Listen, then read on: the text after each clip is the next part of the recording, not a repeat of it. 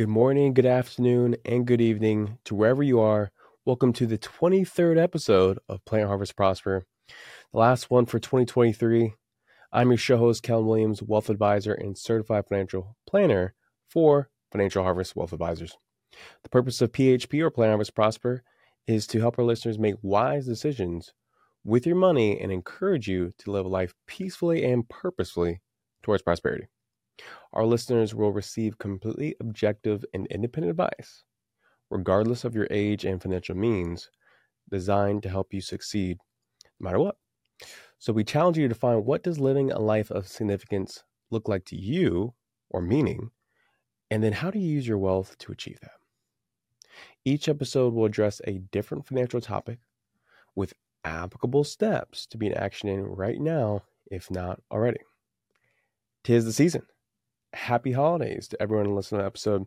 The joke in the Williams household is, but it's also not a joke, is that the Christmas decorations full throttle as of one minute past midnight of November 1st. So we are full go. It gives you a glimpse to our household and uh, the holiday season. So we're going to be talking about giving, continuing the holiday festivities.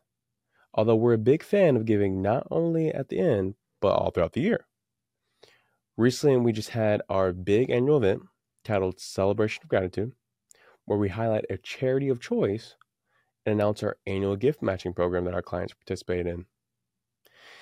And all together, I'm more than happy to announce that we've had our clients give over a million dollars collectively to various charities supporting various causes, just bringing a lot of joy and need to many parts of the country. That's truly incredible. So, with that being said, today we're going to give you a special treat by playing a clip from the co founder of our firm, David Witter, on how you can be much more strategic in your giving than just doing so with cash. So, let's dive in and get some really good applicable steps. Hi, I'm David Witter, founder and CEO of Financial Harvest Wealth Advisors. If you're like some people, you're like, hey, I, I really have causes that I care about. But when I give the charity, I want to know what's the best way to give the charities or what's the more strategic way to give the charities. So, the first thing I would say is if you have appreciated assets, meaning like stocks that have increased in value or maybe a private business interest, that could be a more effective way to give to charity as opposed to just writing a check. As we like to say, friends don't let friends give cash to charity. the reason for that is if you have appreciated stock or appreciated business interest and give that to a charity, not only will you possibly get the charitable deduction on your itemized deductions, but you also can avoid that capital gains of the appreciation on that asset. Another way is some of you listening might be in your retirement years, there's something called a qualified charitable distribution oftentimes we see our retired clients, they may be in a spot where they don't do itemized deductions anymore. And they're worried, like, hey, if I write a check to the charity, I'm not really getting a tax benefit for it.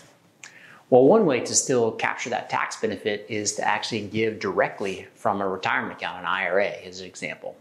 And when you do that qualified charitable distribution from the IRA over to the charity, in essence, you're, uh, quote, avoiding that income. It doesn't show up on your tax return, which basically makes it a tax deductible for you, as we like to say.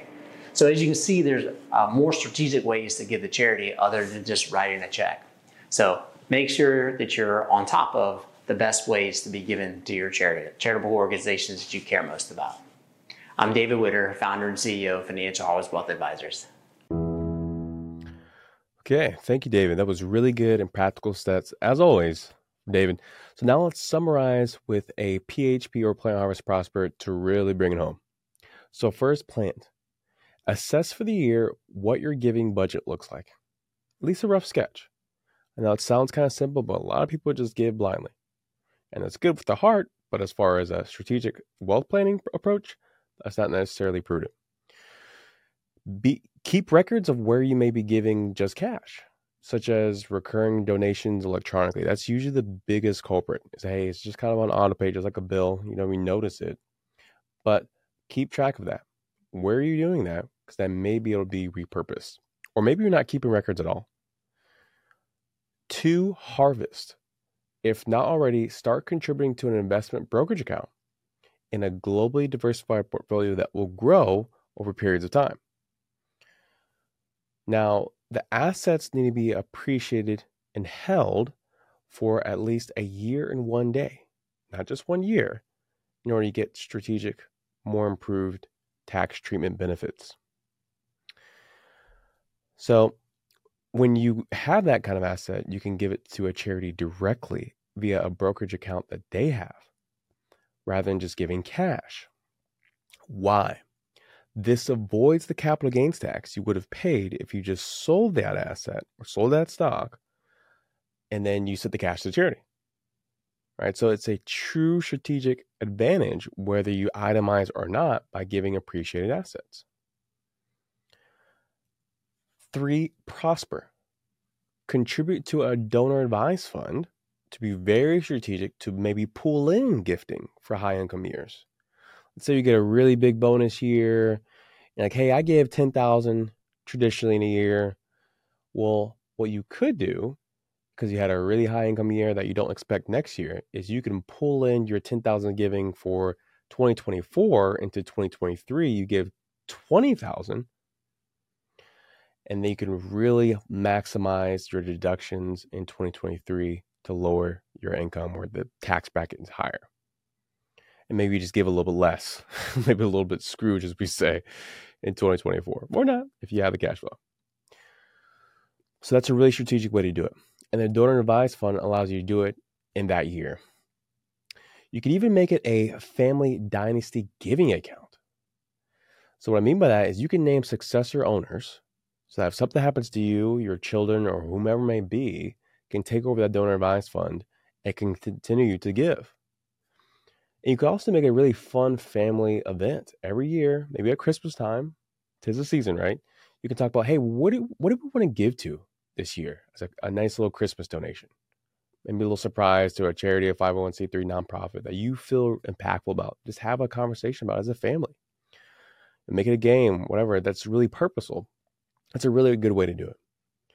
And then last for prosper once you're 70 and a half you have to be 70 and a half i know it seems like forever for a lot of people but when you get there you can start doing qualified charitable distributions those are called qcds where you give directly to a charity straight from your ira why is that impactful one you're giving funds that have never been taxed and then when the charity gets a check, it's also not taxed. Right? Because remember, when you're giving appreciated assets, like the capital gains tax we talked about earlier, when the charity sells that asset that you just gave them, they don't pay tax on that. So it's a win win for everyone. Same thing when you do a qualified charitable distribution, it's a win win for everyone as well. Okay. So it's a really good way, particularly for people that aren't able to itemize their deductions. So it's a very strategic way again, you have to be seven and a half in order to do that one.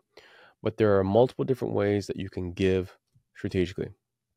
Now, there are more advanced strategies, such as giving maybe some ownership of your business if you're a business owner to specific donor advised funds, or maybe starting a family foundation. Those are very complex, maybe a little more costly, but those are also great ways to give and keep your more of what you earn, save and invest. So as you can see, there are a lot of great planning opportunities with giving versus just writing checks or using your card. So as always, thank you everyone for taking the time to be intentional with making sure you're being a good steward of your wealth. On our website, if not already a client of ours, please feel free to click on the get a second opinion to see if there are any gaps in your current financial situation.